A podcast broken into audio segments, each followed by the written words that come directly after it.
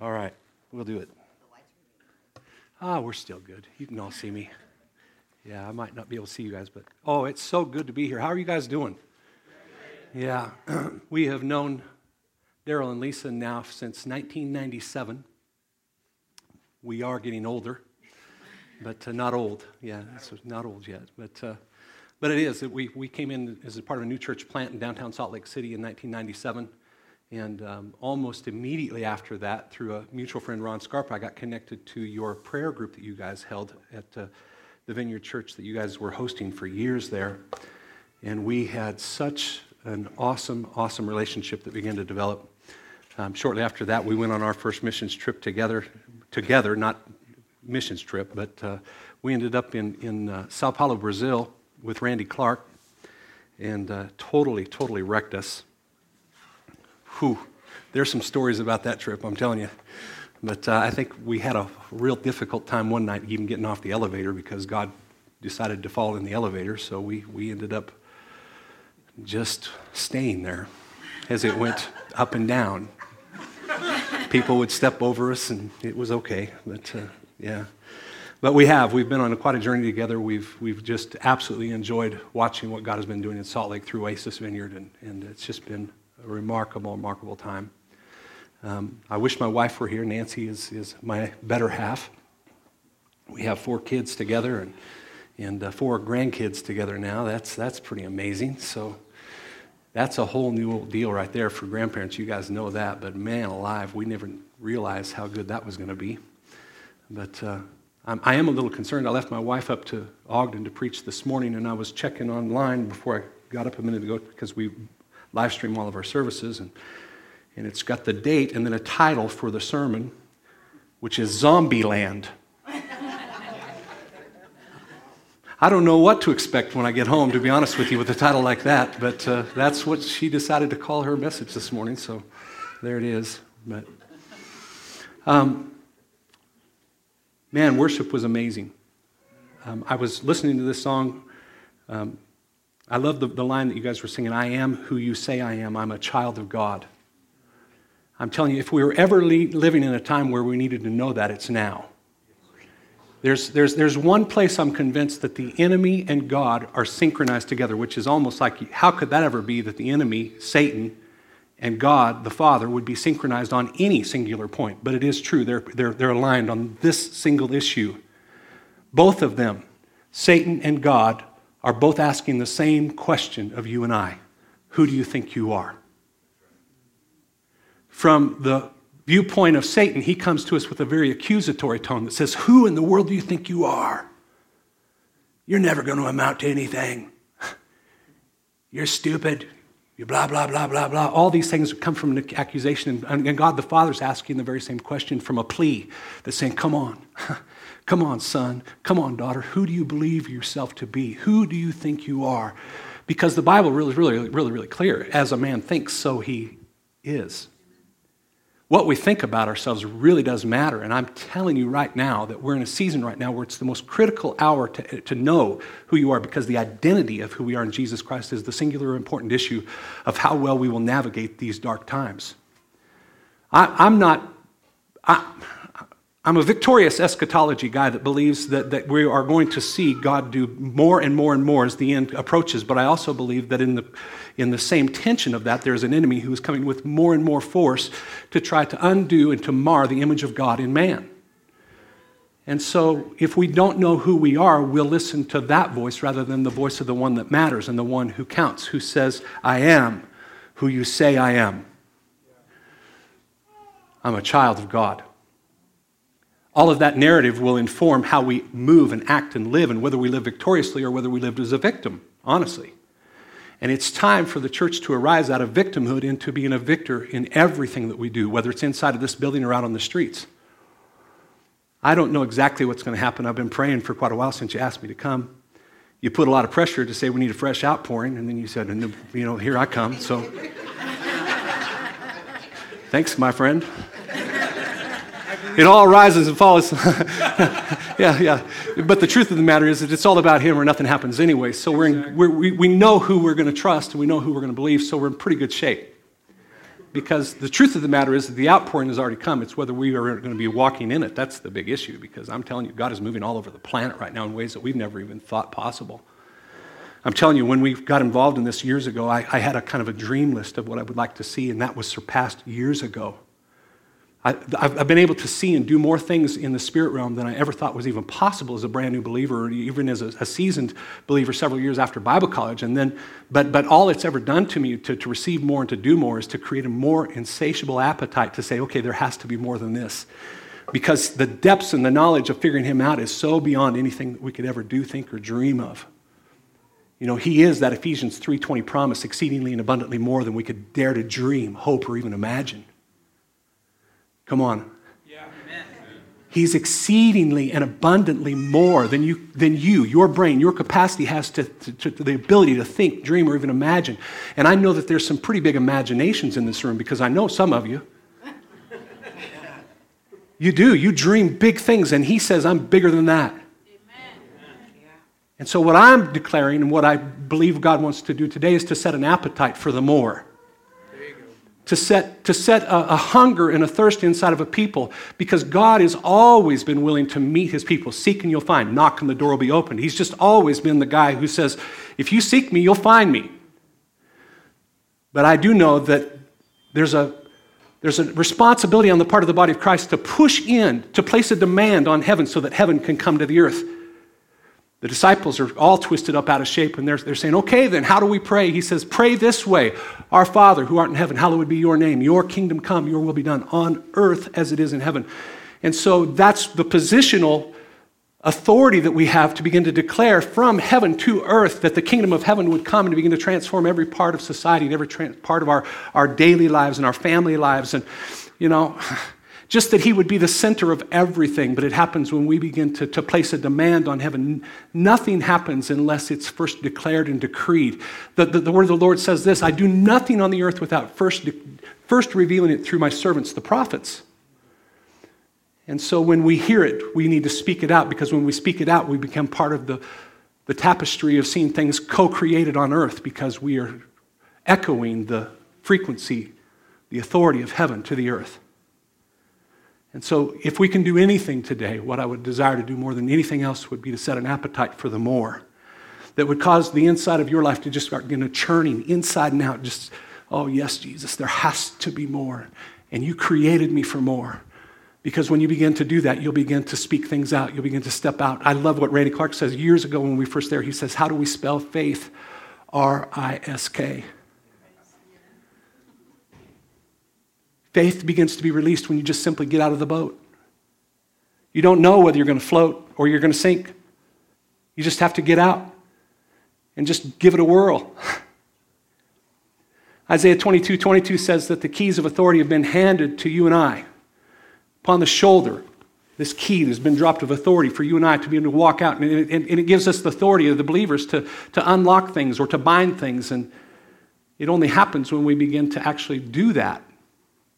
You'll never see heaven move until you place a demand on heaven. And so that's what we're going to do a little bit today.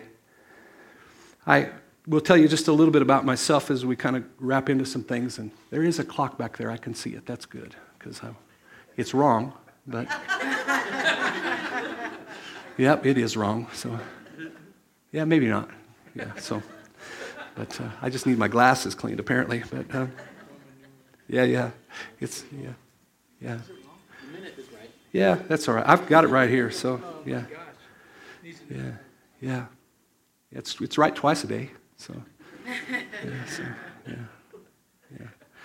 I remember there was a season where, has anybody ever have like numbers come up in your life? I'll get sidetracked pretty easily, just watch me, so.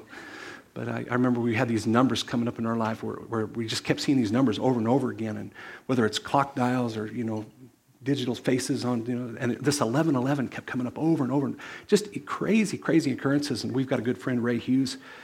I called him up. I said, Ray, do you know anything about this number thing? He says, oh, a little. And I says, well, I keep seeing this number 1111. What does that mean? He says, it means you look at your watch too much. Probably so. But yeah. But let me just dig in a little bit about kind of our history and my history and how how all this began to percolate inside of me, because from the very earliest of age, I grew up in a non-Christian home, just an absolute heathen, honestly. We had so much dysfunction on both sides of my family, and growing up in an alcoholic home and just all kinds of stuff. And I learned how, a lot of coping mechanisms that were not very healthy, but I learned how to survive in the midst of all that. But one thing that did happen in the course of that is that while we were not a spiritual family, I probably remember going to church 5 times from the time I was born till the time I graduated high school. And while we were not yet really a spiritual family, there was a, in terms of church going, there was a real spiritual appetite on the part of my mother, and she would watch television programming. I remember as a little kid peeking my head around the corner one night, and Kathryn Kuhlman was on. Anybody remember Kathryn Kuhlman? Kathryn Kuhlman was on, and she comes out in this white chiffon gown, you know, she's a weird duck. I'll just tell you that right off the bat. But she comes out, and she's just kind of, and she says, "You've been waiting for me." And the truth of the matter was, there was, because Kathryn Kuhlman was in the back of the auditorium behind a curtain, kneeled down on the floor, just crying out and weeping to God, says, "God, if you're not with me, I'm not going out there. I don't carry anything. There's nothing I can do that will change anybody's life. If you're not going to go with me, I don't want to go." And she would wait out there, and sure enough, the organ's playing. They just keep playing, waiting for Kathryn Kuhlman, and until she felt the anointing fall in her life, and she would go. And I remember just being a little boy, seeing that the very first time. I said, "Boy, I want to do that someday." Didn't know Jesus from nobody, but I saw the miraculous, and it drew me in, and I said, I want to do that someday. And then I got saved in a secular campus up in Casper, Wyoming, at a little junior college, and God really wrecked my life. I got saved in the most tremendous spiritual warfare event I'd ever been in my life. There was like 1,000 demons. I could see them with my natural eye spinning around in the room. I was just living large and doing everything crazy you could think of, and I end up with these demons in the middle of the room, shouting into the middle of the night, saying, "Go ahead, do it, kill yourself, just get it over with, you're not worth anything anyway." And I remembered a few stories, and I said, "Jesus, if you're real, I need you to save me right now." And he just, whew, he came into the room, and 1,000 demons flew out, and I got saved in the middle of the night in dorm rooms on a Saturday night at 1 o'clock in the morning. It was absolutely the most remarkable thing that I've ever been through. I got delivered of alcohol in a single moment. I wasn't just a casual drinker. I was a complete drunk by the time I was 13 years old, and just drank every day. I didn't drink to drink. I drank because I needed to drink. You know what I'm saying? And so I got delivered that night. I never had even a desire for it. The Lord says, "Hey, that might be okay for some people, but it's not going to be okay for you. You need to never touch that again." I said, "Yes, sir." And that was in 1982 till now. And so I tried one time, and it tasted like bilge water. I'm telling you the honest truth. I put it up to my lips, took a swallow of it, and it tasted like the grossest thing I'd ever had in my mouth. I didn't even swallow it. I spilled it out, I said, "Oh, no, I'm not doing that anymore." I'm just saying, when God saves you and he delivers you, he can really do it to the very, very uttermost of your whole life. And so it's all of this stuff began to set insatiable desires. I got saved, and then I went into a cessationist church of all places, and the problem with the cessationist church and a guy who's brand new saved, who got saved out of demonic encounters, is that when they read the Bible, they believe it's true. And so I began to read the Bible, and it says, "Hey, if there be any sick among you, you can go ahead and get the elders, James, anoint them with oil, pray over them, the prayer of faith, they'll get well." So I went up to one of our deacons at the church that day, and after church, I'd read this. I said, "Hey, when do we get to do this stuff?" He said, "What stuff?" I said, "Well, I was reading last night. If there's anybody sick, I see a lot of sick people. Can we pray for them?" He said, "Oh, brother, I'm sorry, but that doesn't happen anymore." And my spirit just like got crushed. I'm going, "Oh, no way!" And it didn't dampen me, because I knew that what he was saying, what the Bible said, were two different things, and I chose to believe the Bible. Amen.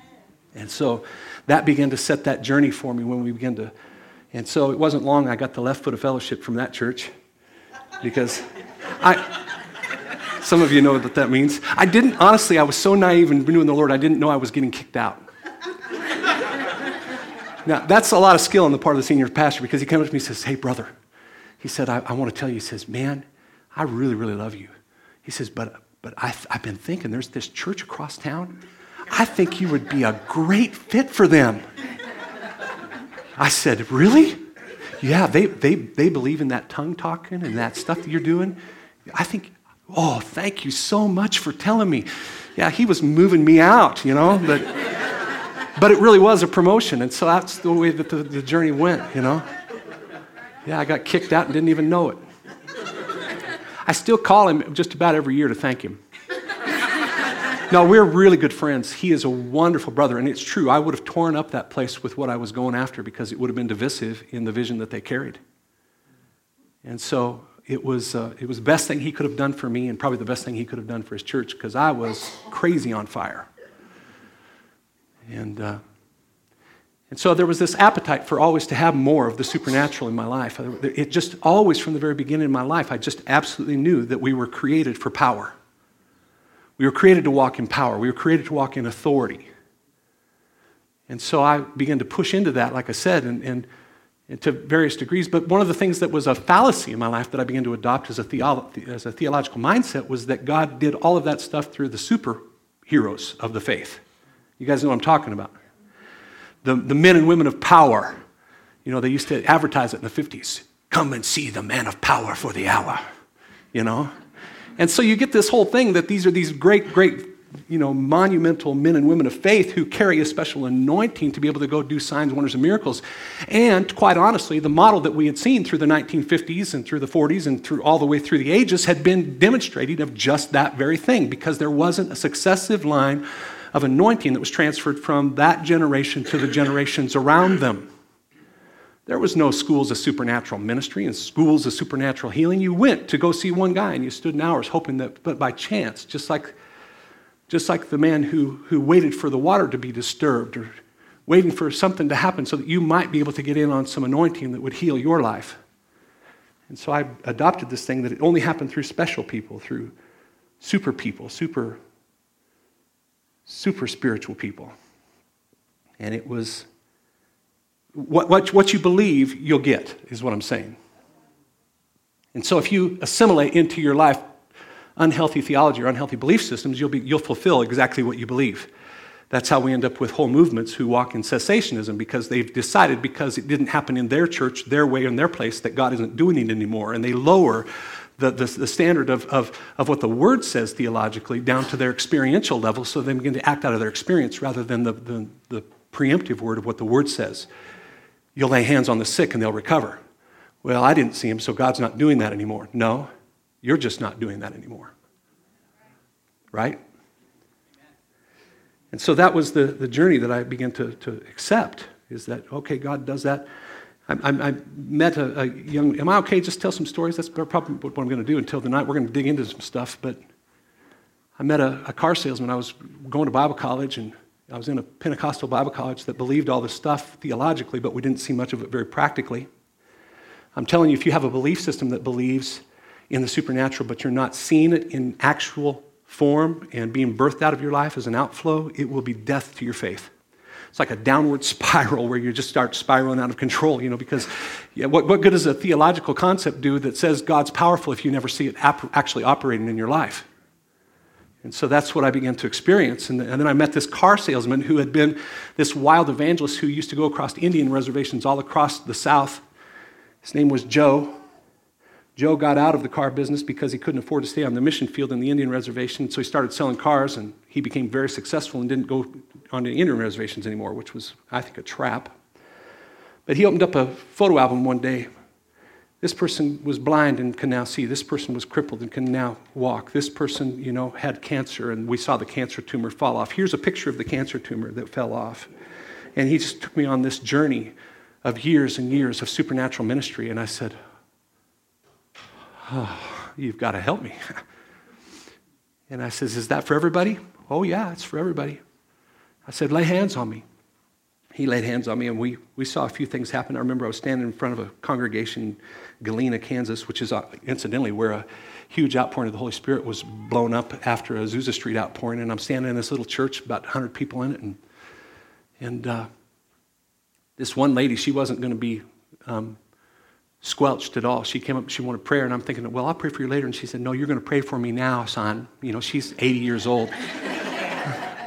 I said, okay, ma'am, you're queen for the day. We'll do whatever you want. And so I prayed for her, and right before my eyes, I'm praying for her, and she had cataracts so bad you couldn't even see the color of her eyes. They were just white.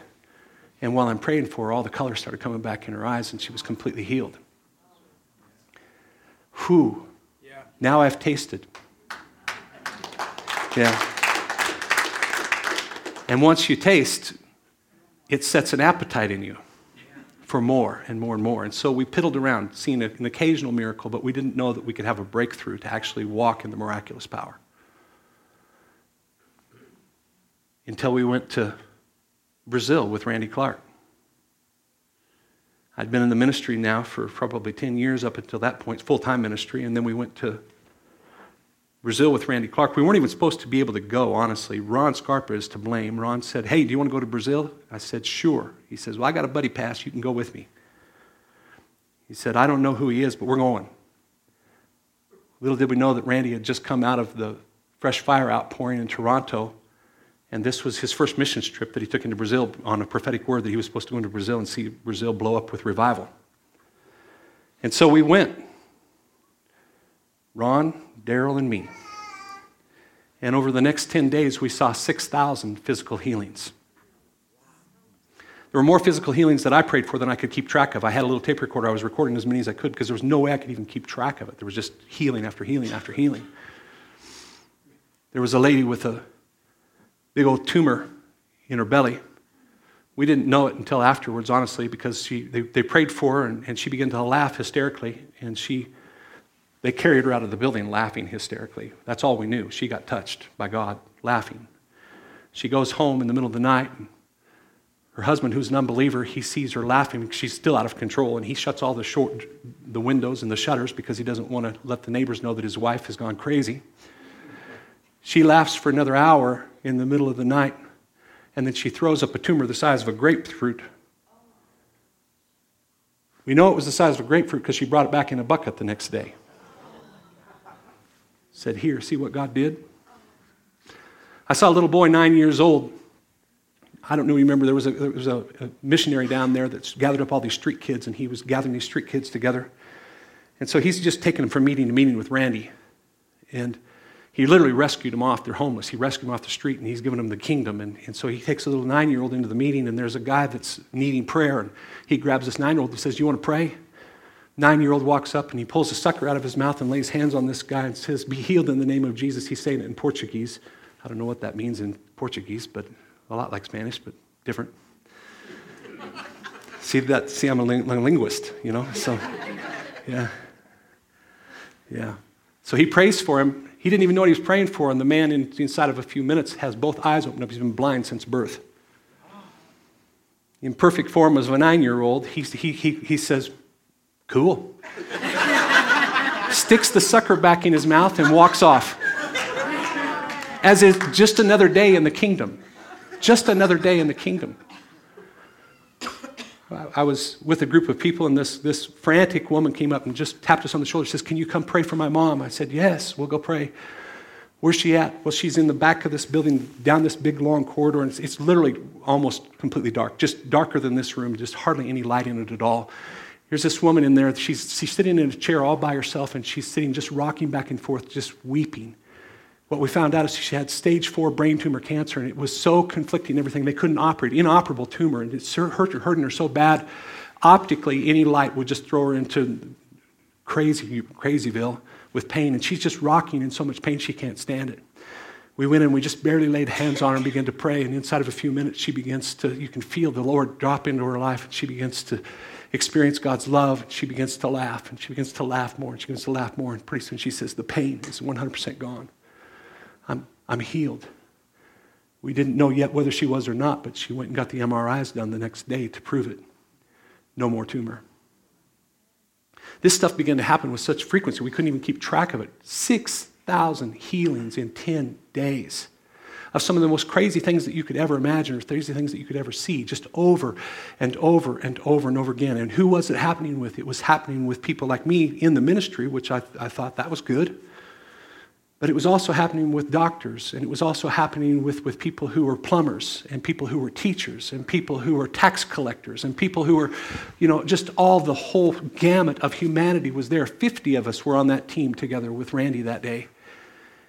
And what I learned that day is that it isn't just for special people. It's for the whosoever will believe people. And these signs will follow those that believe. And so God is proving himself to show himself strong to those who would believe. And it just completely shifted everything for me from that time till this time. It's been one of the central themes, but it's shifting even yet, because that should be the expected normal for every person on the planet who's a believer in Jesus Christ, is that we walk with power. Acts chapter 1 verse 8 says, "And you shall receive power after the Holy Spirit falls upon you, and you'll be my witnesses then in Jerusalem, Judea, Samaria, even to the uttermost parts of the earth." Power. It's that word dunamis where we get the word dynamite out of it. You'll receive that kind of explosive, demonstratable power. Paul said to the church, he says, I didn't come to you. When I came to you, I didn't come to you with anything eloquent, my own words, my own things, my own ability. What I came to you was a clear demonstration. Everybody say demonstration. I came with clear demonstrations of the presence and power of Jesus Christ. What does that mean? That this gospel that we carry isn't just about word, it's about deed. In the book of Acts, when he opens up, the author says, "In my former book, Theophilus, I wrote about all that Jesus both said and did." What does it mean? It's show and tell. That when we carry the kingdom, there's an expectation that we demonstrate the kingdom, because I promise you, if we're going to see revival fire burn through a region, it will be because people demonstrate the goodness and the wonder of God. You and I, not just leadership, you and I, every person that says their name Jesus, owe the world around them. You owe the world around yourself an encounter with the Lord Jesus Christ. That doesn't come with just the gospel message of hope. It comes with a demonstration that proves that he is really who he says he is. Isn't that amazing? Yeah. We carry him. I'm a carrier of his presence. I'm a carrier of his goodness. I'm a carrier of his love and a carrier of his glory, so that wherever I go, he goes. Jesus himself said this. He says, all. Everybody say all. All. It's a good word. It means all. You can slice it and dice it into the Greek, whatever you want to do. It just means inclusively everything. He said this, all authority on heaven and earth has been given to me. And then he turns to his disciples and he says, therefore go and make disciples of all nations, baptizing them in the name of the Father and the Son and the Holy Spirit, teaching them to obey everything I've commanded you. And surely I'll be with you when? To the very end of the age. He leaves a mandate to go. And he says, all authority. That's a unique word, because it's not dunamis. Now it's exousia is the word in the Greek. This exousia power and authority that comes is a demonstratable partnership with the divine, if that makes sense to you. It is the thing that's probably captivated my heart right now more than anything, is to be able to know, because the power of God is just a given. Each one of us should walk in power. It shouldn't even be second nature to us. It should be first nature. What am I? I'm a believer in Jesus Christ, therefore I walk in power. You shall receive power. You will. It's an imperative. You will receive power after the Holy Spirit comes upon you. You'll be witnesses.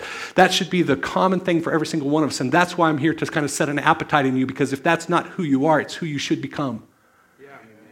If that's not who we are, then but there's something greater than power, because power is that thing that comes with the anointing, and the anointing will rest upon every single believer. What's your name? What? Mina. I was looking at you earlier. You want me to tell you what I think? I'm telling you're better than you think. Yeah, honestly, God said, tell her that she's better than she thinks.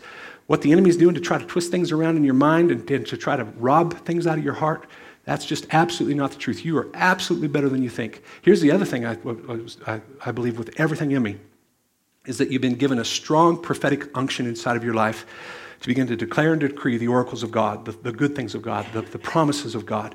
There's a prophetic anointing inside of you that God is going to really, really begin to turn the dial up on in terms of intensity. Dreams, visions, angelic visitations, all of that coming your way. And so, yeah. It's good. It's good. I bless you. Yeah, you carry some good juice. Yeah. Yeah, here's what it was funny. I get weird pictures, I guess kind of like my wife with Zombieland, but I kept hearing this word, the anointing is strong on that one. The power is strong on that one. You know so, yeah. But anointing, that's where I was at. Anointing will fall and rest on any person who says yes to Jesus, but it comes for a purpose and a place, but the authority is different than anointing because anointing happens because we said yes to Jesus. Authority happens because we nurture intimacy with Jesus. Whew. That has been like the thing that's wrecked me more than anything else in the whole world right now is how do I get to know him better? The fact of the matter is God's looking for sons and daughters who will be able to take over the family business.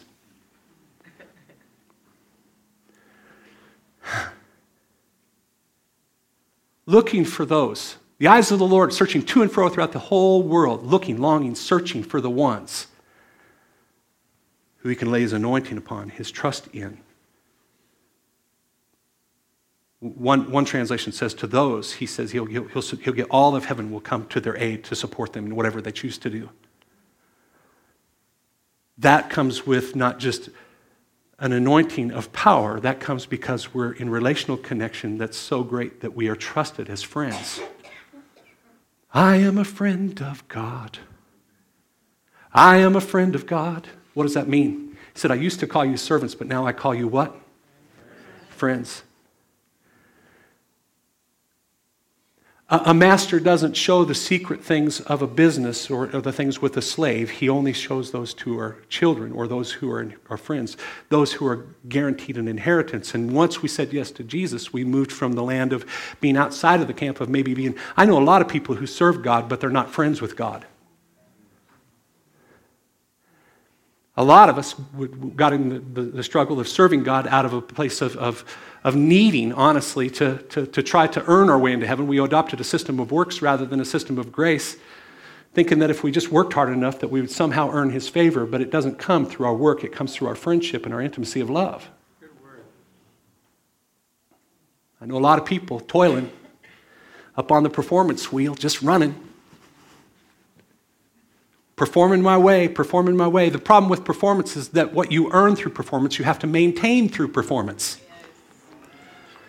And so around and around and around we go. Doing all the good stuff, doing all the things. Called it Christianity, we called it church, we've called it everything, but it's not that it's bad, it's just not the best thing.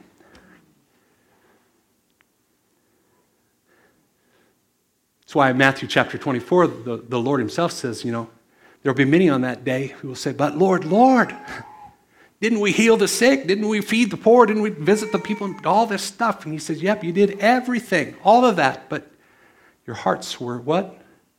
Far from me. I never knew you. Knowing as in face-to-face, knowing as in intimacy.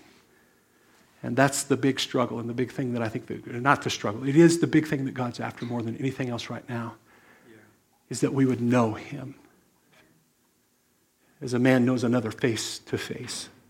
That you would know him because when you know him, you get to act on his behalf as a co-laborer, a co-heir, a co-ruler with Jesus. And it's not that we become God, but we are literally sons and daughters of a king in a kingdom.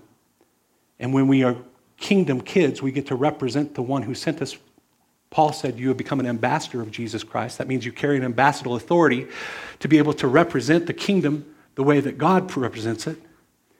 It's an interesting thing. If I go over to some place and I become the ambassador for the United States into the nation of Spain, for instance, they'll set up an embassy. That soil, by agreement, becomes the property of the United States. And it carries all of the rules and regulations of the United States, so that if I am traveling and I go do something stupid, I can run into the embassy as a U.S. citizen and I'm safe, I'm secure in that embassy. But that ambassador also carries what the term is explanatory. I forget it. It doesn't make any difference. It's a tongue twister. It's a big long word. It means this. He carries authority that means that he gets to act just like the king or just like the nation from which he is serving. So he carries presidential authority, basically, when he's an ambassador in that nation. Now, he's still under rule and authority. He still has to answer an account, but he carries that kind of weight as an ambassador. And this is the kind of language that Paul uses when he calls you, therefore, we are Christ's ambassadors, as though God were making his very plea, his appeal, through you and I.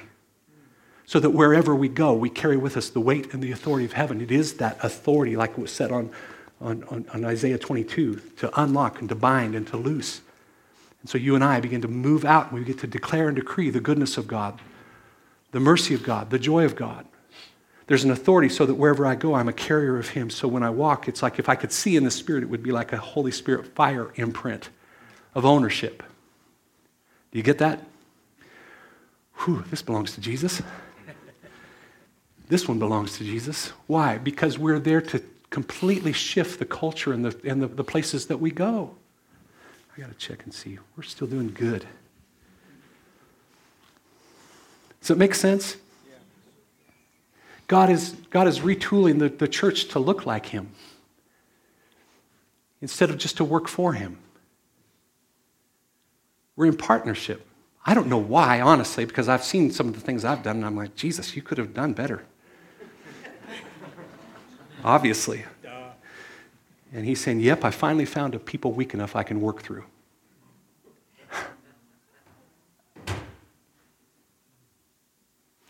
You don't have to be the sharpest tool in the shed or carry the most, intellectual horsepower. You just have to be one who said, I know who I am. And I know whose I am, and I'm here to walk and demonstrate that out onto the planet Earth.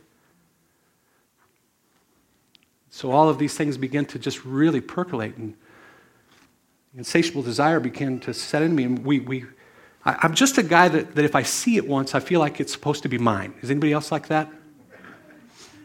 I mean, not like totally in the material, although sometimes that too. It's like...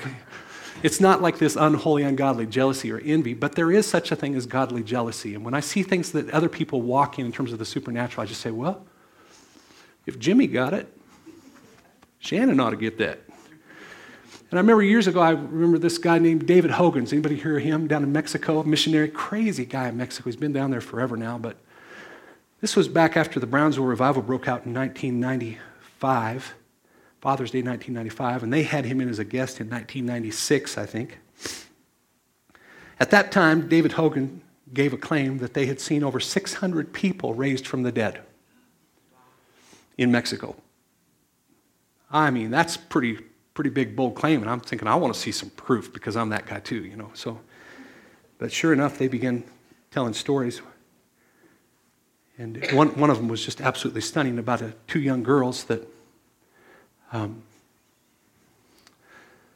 they had an epidemic come through. There was some sort of a famine through Mexico, and it killed just a whole bunch of people. There were so many people that were succumbing to this sickness or disease that they had an open grave, and they were just bringing bodies.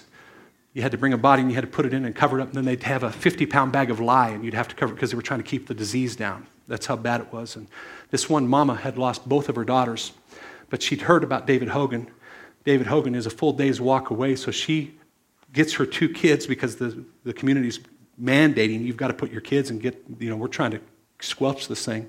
She's got them in an open grave buried with lye, but she decided to make a night trip, and she walked all night to go see David Hogan. She got there and found David Hogan praying. She says, would you please come? He says, not till after I'm done praying.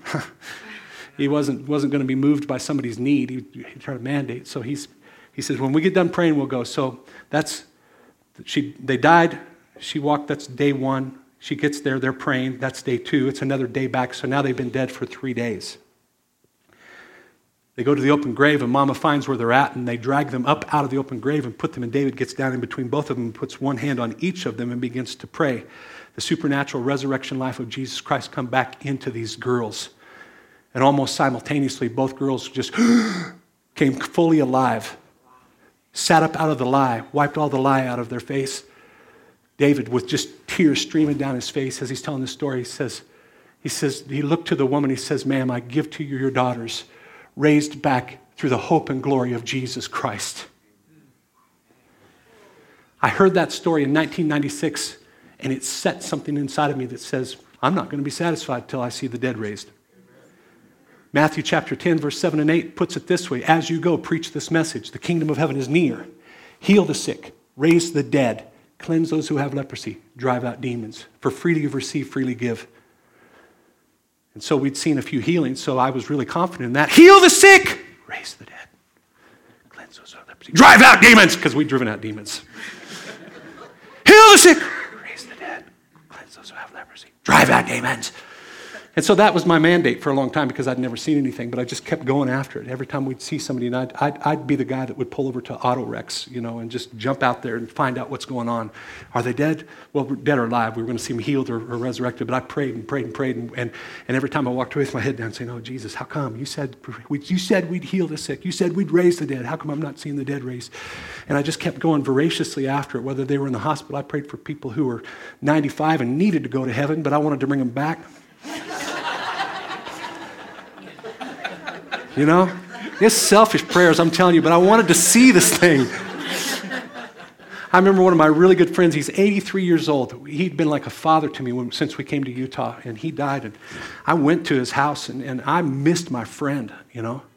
And this is, I fast forwarding, we'd already seen some resurrections, but I'm sitting in his room, and I'm just grieved like crazy over my 83-year-old friend who lost his life. And here's the problem. Like, I've seen a lot of death faces, you know, when people die, and they're like contorted and gross and the most ugly thing you ever want to be around, you know. This guy's grinning. He's laying in bed just as happy as a lark, grinning. It's like Jesus came and he said, yep, I'm ready. And so I'm having the conversation with Jesus, and I'm saying, Jesus, do I have permission to go get my friend back? And I was waiting for the response, and I didn't hear Jesus' voice. I heard the voice of my friend, which really startled me. And he says, Jim, he speaks right back up in my mind, you know. He says, now, why would you want to do that, you big dummy? I said, okay. But it was set. The hook was set for us to see this thing. And then, lo and behold, I end up getting this job at a hospital up in Ogden as a chaplain. I didn't want to be a chaplain. To be honest with you, I'm not the most pastoral person in the whole world.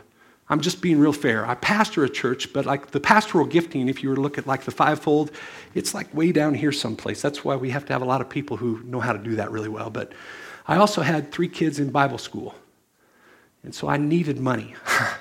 And so I take this job because it fits my schedule. Everything's good. And next thing you know, I'm being called into Trauma One Center stuff where there's all these people who are coming in who either expired on the road in a car wreck, blah, blah, blah. All this stuff happened, and I'm praying for more people to be resurrected now than I ever. I thought, I've just fallen into a candy store from, you know, because I'm not trying to be crude or anything, but I'm telling you this, if you want to raise the dead, you're going to have to be around dead people, you know. And so I thought, well, look at this. They're paying me to pray for people. And so... So I was praying for everybody, and we were having a service one night, and I had a pager, and the pager went off, and they said, you need to come to the hospital. And as soon as it went off, the Lord says, you need to start praying right now. This is about a young infant. And so I'm praying, and I get on my motorcycle. I drive up to the hospital. I go to the head charge nurse, and I say, what's going on? She says, there's an infant that's been brought in Trauma Curtain 1 that had a crib death. They don't know exactly how long that this child was down when the parents found him, but the father was an EMT. He worked on the child for 20 minutes before he brought her in. And then we've been working on him for another 50 minutes. No heartbeat, no respiration. They're just getting ready to call it. Why don't you go in and meet this family? Whew. Oh, my heart is sinking because I don't even want to go face this family, but I remember walking up to the curtain, and there was no big, you know, spiritual authority thing. It was just desperation, and it was brokenness. And if you see the way Jesus moved in everything that he ever did, everything was driven out of compassion. When he sees a city that doesn't know him, he weeps over them because he says they're like lost sheep who have lost their way and they don't have hope. But I walked up and I grabbed a hold of the curtain. I said, in the name of Jesus, and I pulled it open. And as soon as I got the curtain about right here, this baby came alive. Oh, wow. Whew. Completely resurrected. And it freaked everybody out. It freaked me out. It freaked the nurses out, the doctors out. Everybody's bawling. I mean, they're just bawling inside of this room. Doctors, nurses, parents, everybody. And so that was the first resurrection that we saw. And it was, I mean, there's nothing greater than to see that little baby handed back to her mom and daddy, completely aware, completely, you know, a few... months later, I was up there, and I had responsibility of going through the ICU, intensive care unit, and to go pray for people. And I'd make my rounds real early, about 5:30 or 6 in the morning. And I just go through the whole unit just praying for people. And I don't even know what I'm praying for because I don't have their charts. I don't have the ability to know all that. I just walk in, lay hands on them, and I'm praying. So I pray for people, and a few days later, about a week later, honestly, because I didn't work there every day, I walked into the intensive care unit again on an early morning, and the charge nurse that was there, she comes up and she grabs a hold of me and she's shaking me. Shannon, I've been looking for you. Where have you been? I said, I don't work here every day. I thought I was in trouble, honestly, because I did stuff that I shouldn't have done, but it's the truth. I mean, it's a Catholic hospital, and they said, hey, you know, go pray for people. I figured that should include Jesus. They didn't think that, apparently. So anyway, she's grabbing hold of me, shaking me, and she says, please, you know. And I said, what's going on? She says, do you remember that lady in 601 that you prayed for last week? I said, no. Fill me in. So she began to describe what the lady looked like, the room that she was in. I said, oh, yeah, I remember her. And she said, do you know what was wrong with her? I said, I don't have a clue. She said, well, she was hooked up to life support. She was completely brain dead. And they were scheduling her that afternoon for organ donation. So this is at 6 o'clock in the morning. They've got her scheduled for 2 o'clock surgery to harvest all of her organs. They're only keeping her alive because there is no brain activity. She said, as soon as you walked out of the room, she said, all the bells and whistles started going off on her stuff. She had sat up, she pulled her intubation tube out, and she says, I'm hungry. Could somebody feed me? I call that a drive-by resurrection. Because the truth of the matter is that I had no idea what I was praying for. All I know is that I've been praying and sowing into the value that Jesus is a God who raises the dead. And I've been praying it over, at that time, probably 50 people. And so, we're loaded. You're loaded. You carry authority. You carry power. You carry anointing. And the biggest challenge for any of us is just to take a risk to do it. I mean, I'm telling you, there's nothing more scary than to walk into a room full of doctors, nurses, and all of the highbrows and to say, excuse me, but would you mind if I pray a prayer that God would save this child?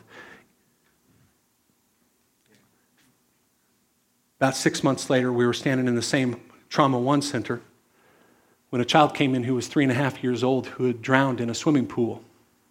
His parents were drug addicts. They were off in the house with a big, big, huge party. The kid had stumbled out and fell into the pool, couldn't get out and drowned. They have no idea how long that kid was down. But he was brought into the hospital by AirMed. Air Flight brought him in. And so there we are. The parents are still coming down off of a crazy, crazy high, and it is the most horrific scene I've ever seen in my life, with parents who are screaming and this father screaming, get up, you effer! Get up! And he's just using everything that you can imagine. And of course, everything that's right to the surface is just boiling out of him. And it is the worst thing I've ever seen. Prior to that, we'd been in a time of intercession and worship, and we'd been just soaking into prayer for days and days and days. One of the songs that just really began to resonate with my heart, I don't even know who does it, honestly, but it's this song. It might be Torwald's. When you walk into the room, everything changes. It says, when you walk into the room speaking of Jesus, everything changes. The dead begin to rise because there's resurrection life in all you do. That's one of the main lines. And so all of this is going on. It's a mad, chaotic order in that place. And I'm going, how in the world do I even get in there? Because there's like, it's full. That room is full of personnel who are trying to get this life back, and they've been working on it. They're getting ready themselves to call the time. They've done everything. They've put every bit of medication on that kid that you can imagine to try to get things resurrected and get his heart pumping again. Nothing, nothing, nothing. I'm saying, Jesus, just let me in the room. And I remember slipping around the back corner and sitting down in a chair, finding a place. And I just begin to rock, and this song begins to rise up and resonate in me. And I'm just saying, when he walks into the room, everything changes. The dead begin to rise because there's resurrection life in all you do. And I just kept singing the line over. I'm not singing it loud. I'm singing it just to myself and singing it out into the airway, speaking it out. I said, Jesus, everything changes when you walk into the room. Would you walk into this room? Everything's different when you come. Everything changes. And then in a moment, I hear a head male nurse. He's saying, hey, we have a heart rhythm. Whew. Life had come back into a 3-year-old boy that had been down for I don't know how long. Within moments, he was lucid. He was tracking. They've got him intubated, so he can't talk. But he's like responding, and he's blinking, and he's communicating with mom and dad. And all I'm telling you is that this is the stuff that the world is dying for and hungry for and waiting for a people who will just step into the pocket in the moment It's not about, being all super spiritual, crazy all the time. It's about being available to say, I'm going to risk looking stupid to see something miraculous happen. I remember what it looked like as well with another little baby that had died, and I remember this family sitting there just weeping like crazy, and I'm saying, hey, if I know that you guys, because they had already done everything. They've got this baby wrapped up. They've taken impressions for a memorial for this kid with their feet and all this, and this mama has just got this baby just wrapped up and just rocking and just weeping and weeping and weeping, and I've got to go in and talk to these folks. And I said, listen, I don't know what your faith perspective is. I just know that I've seen God do some amazing things. And would it be okay? Would it be okay? Before we have the folks from the mortuary come, would it just be okay to pray for your baby that God might resurrect your child? And I watched a mom just in brokenness say, yeah, that would be wonderful. And we prayed and prayed and prayed. And then I had to watch the mortician come and take that child to the mortuary. And I'm saying, Jesus, that ain't right. It worked here. Why didn't it work here? I don't know. We live in tension. All I know is that my responsibility doesn't change. I have to pray for the one who doesn't get healed. I remember we went to Ukraine with Randy Clark, and we prayed for a kid. He had one of those tumors that grew off the side of his face. It's dragging down here. His whole face is contorted around to the side, and we prayed for him for 2 days. We had people constantly praying for that kid, praying for his mama for 2 days, and I'll never, ever forget what it felt like to get back on the bus and to drive to the next city without that kid being healed. Randy Clark said it this way. He says, if you're going to have a healing ministry, you'll have to learn to walk in the thrill of victory, but you'll also have to know what it's like to walk in the agony of defeat. We're not God, but we're here to demonstrate Him. And we're here to love people even when it doesn't work, not to try to explain it away, not to try to downplay our theological importance or our theological framework. We can't just say, well, God... that was God's will for him. Not, we don't know that. I believe it's God's will to heal everyone personally. But I won't try to explain when it doesn't happen. I'll just keep my love on when it doesn't, and I'll celebrate when it does. But we're here to change things up and to do things that are crazy powerful and anointed. And it's a gift given to every person who said yes. And it's available just for you to have if you'll just go out and risk. You don't have to know what you're doing. Some of the greatest miracles we've ever seen from people that didn't know anything about what they were doing. They just believed. Oh, we're supposed to do this. Okay, let's pray. And why is it important? Because when we show the world around us what demonstrations of signs, wonders, and miracles look like, it will awaken them to the love of God and the heart of God. It's not always a guarantee. Last story, and I'm going to call for some prayer here, man. We had a lady in our church that came in through alcohol, and actually it was through meth addiction, and she came through our recovery group. She's completely messed up all of her joints because that meth will tear up all of your joints and give you into premature arthritis. Her elbow joints are messed up, her teeth are messed up, everything's messed up. Her right elbow had become so bad that they took and cut her whole elbow joint out and put an artificial joint in, titanium. And then she came to church because... she says, could you pray for my elbow? She said, I had infection set in. They had to take this titanium joint out. Well, she didn't even tell them all that. She just said, pray for my elbow. We found this out after the story. So the ladies in our recovery group, they said, yeah, we'll pray for you. So they pray for her. They don't even know what's going on. She goes home later that night, and she's awakened in so much pain, she thinks it's the infection set back in. And she's just rocking in a corner, Jesus, Jesus, Jesus, Jesus, she's saying. And then she finally gets back to sleep. She wakes up at about 5:30 or 6 in the morning, and all of the pain is gone, 100% gone. She said, oh, thank you, Lord. But she also noticed something else feels different, and she feels down here, and there's bone where there wasn't bone. She told the story later. They had cut the titanium joint out, so all that was holding her arm together here was ligament and skin. She was in a sling. That's what our ladies prayed for, ligament and skin.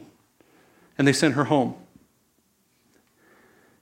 When she came back to me the next morning to tell me what had gone on, she had just come from the doctor's office. She came with a full set of x-rays. She said, here's my x-rays. Here's what my arm looked like before the surgery with all the arthritis. Here's what it looked like with new titanium. Here's what it looked like after they took all of it out because they wanted to check all the surfaces for the bone joint. And then here's the last set of x-rays where God had given her a brand new elbow. Yeah, completely brand new. It was stunning. There wasn't even modeling marks. Like, you know, when you break a bone, you'll see a scar. None of that. It was like it never even existed. Just a complete brand new elbow. She also came in a few weeks later. She says, I'm so glad that God healed my arm. She said, I've been wanting to have a baby. Would you guys pray that I could have a baby? And they said, sure. So they prayed for her. She didn't tell them that she'd had a full hysterectomy a few years earlier. This is no joke, I'm telling you. No joke. A full hysterectomy. They pray for her. She comes back weeks later. She says, you're never going to believe what happened. God's given me a baby and filled my womb with this baby. And then she told them the rest of the story, and the people who were praying said, oh, man. Honestly, too much information will ruin your faith sometimes. It really is the truth. Too much information. And so... I would love to tell you that that woman is still serving the Lord today, but it's like she walked in and punched the ticket and got her miracle, and then she went out and she started living life the same way that she lived before. We buried her about 5 years ago. So miracles are not a guarantee that people will follow, but they sure are a good indication of his love for people. Right. We need them. You need to be doing them. But you need... honestly, if we're going to get to it, we need to start walking in just a passion and a hunger for him. I spent a lot of time consumed by the issue of power, signs, wonders, miracles. I mean, my wife was like, are you ever going to get off this theme? You know, because we're trying to lead a church. There's more than just miracles. I said, no, there's not. There's not. We're here to be demonstration of power. Yeah, but people need to know they're loved too. That would be good. Okay. But I have been, I think that miracles, signs, wonders, and power should just be the natural byproduct of being in love with Jesus. And so I don't work on trying to do miracles anymore. I work on being in love. Because if I'm in love, I'll carry his heart. If I'm in love, I'll be bold when I don't want to be. I'll push my way into conversations that feel really, really uncomfortable and really awkward, but I'll do it anyway because I'm in love. And so I start representing him, representing Jesus Christ as a joint heir, a co-ruler with him. Yeah. That'd be good. So we're here to stir up passion. We're here to stir up hunger. Quite honestly, we're here to stir up a commitment from some who are in this room who have been playing around with the idea of God, but you've never fully embraced him. You know about him, but you don't know him. And for you, that's really easy. All you have to do is say yes. All you have to do is to invite him in, and he'll just flood your soul and your spirit, just like he did in my room where he drove out 1,000 demons that night. He'll flood in that way, and he'll fill you to an overflow to where you just can't even believe that he could be that good and that real. And so if that's you, just even right now while we're talking, just say yes. Say, Jesus, I don't know about all this stuff. I just know I want that feeling, and I want that experience, and I want that encounter, and I want to have the weight of my sin forgiven. I want to know what it's like to walk in freedom. I want to know what it's like to walk in relationship with somebody who loves me to the very depth of my soul, even after knowing everything I've done. That's Jesus. So if you want him, just invite him in right now. Just invite him in. He's good. He's good.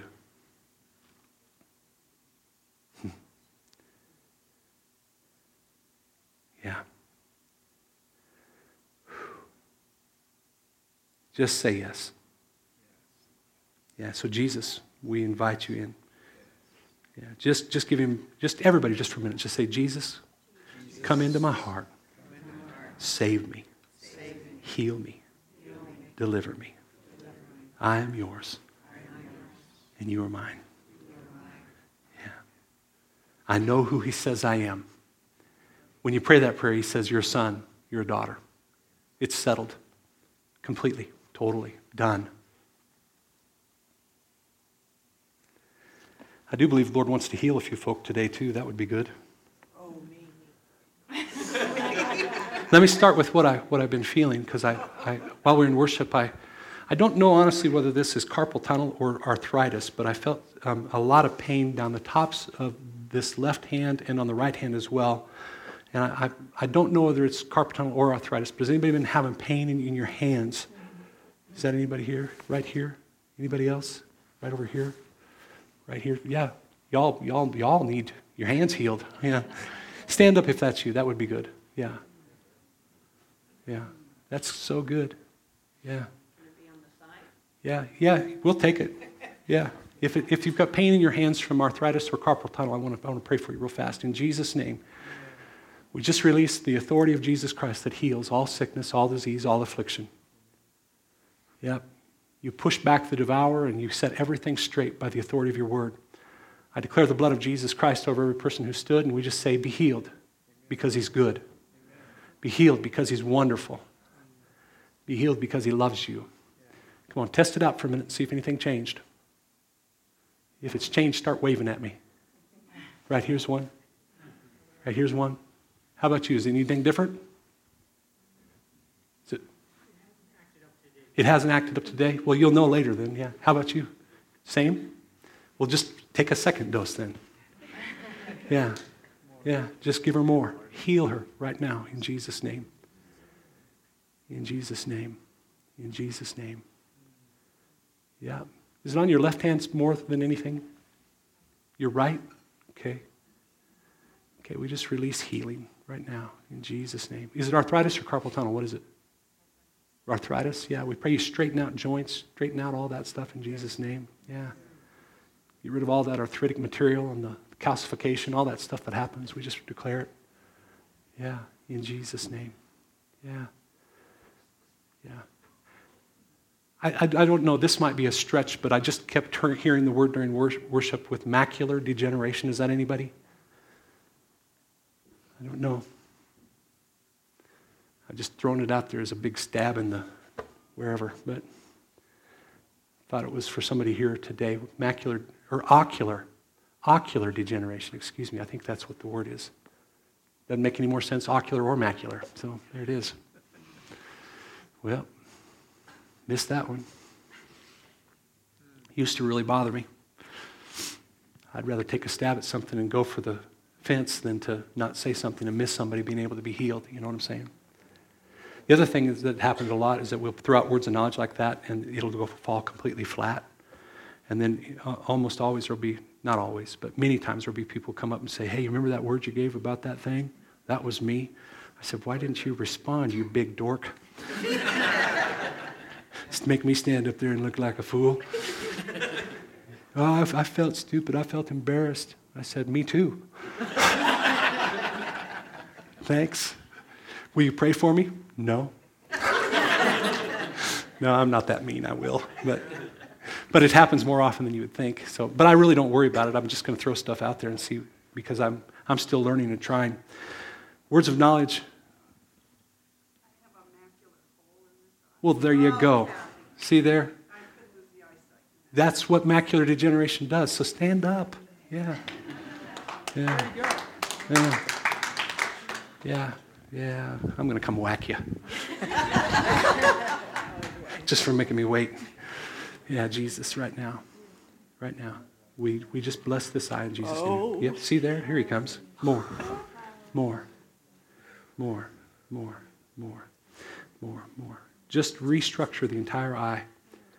Make that whole structure of that eye work that it's supposed to. Give her a brand new eye so that she doesn't have to worry about losing any vision or eyesight, any of that, in Jesus' name. In Jesus' name. Yeah. Yeah. That'll be good for you. Could you pray for him too? Yeah. He's had retinal damage, and ever since he worked at Freeform, both of his eyes was like bright red. Yeah, stand up for a minute. Yeah, yeah. Yeah, yeah, in Jesus' name. Yeah, we just pray no long-term damage from retinal. Yeah, in Jesus' name. More, more, more, more, more. Yep. Here he comes. That's good. It's really good. Yeah, it's really, really good. Yeah, yeah, yeah. What's your name? Yeah. Dave, you're a wild hair. Yeah. Yeah. Yeah, I saw inside of you like the boldness of a lion, honestly, inside of you. And you're fiercely loyal to people. Here's what the Lord says. He said, if you ever had to go into battle, you'd want him right beside you because he'd never, ever leave you.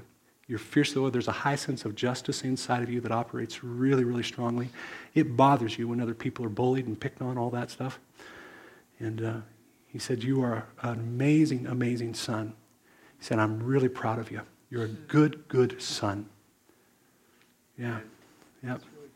Yeah, if you were to have a picture on God's refrigerator, it's there. You know, if he's got a fridge, that's, you know when we go to the refrigerator, it's like just the compassion of our heart. We hold those people. He's got a pretty big refrigerator, I will admit that, but that's what I'm saying, though. He said, you're just really, really wonderfully special to him. Yeah, you're a really good man. Yeah. Yeah, that was good, wasn't it? Yeah. Yeah. Everybody stand up for a minute. Let's do this. We got just a few minutes left. Yeah. Yeah. How many people want to just receive an impartation for more of his power, his authority, his love, all of that? Just put your hands out like you're going to receive a gift. That would be good. Yeah. Oh. And we just say more, Jesus. That you would satisfy the hunger and thirsting and longing of your people. Matthew 6:33 says, blessed are those who hunger and thirst for righteousness, for they will be filled. And so we declare what you said would happen when we hunger, that an infilling would take place. I pray for an impartation, an anointing, a stirring up, if you will, of hunger and thirst for not just the knowledge of God, but for Jesus himself. Amen. Yeah. Just begin to stir it up in this room, yeah, so that people would begin to just really experience your love, your intimacy firsthand. For those who are afraid of intimacy, sorry. you don't get more without going deeper. And so I pray that the Lord would even heal you where you have relational heart connect issues, where you're afraid to trust because you're just not wanting to release anything that deep to anyone. I just pray that you know that the Father already knows who you are and he loves you. And he is absolutely the protector of everything that you hold dear except sin. You know, he just loves you with an everlasting love. And so I pray that you just be able to open wide and just say, God, I let you in. I let you in. I let you in. I let you in. We speak against an orphan spirit that wants to keep people isolated and separated from love, that says that there's not enough and that there's never going to be enough. He says he is the God of more than enough, so I bless you with that you would just be able to receive everything that he has for you. You're good, God. Love on your kids today.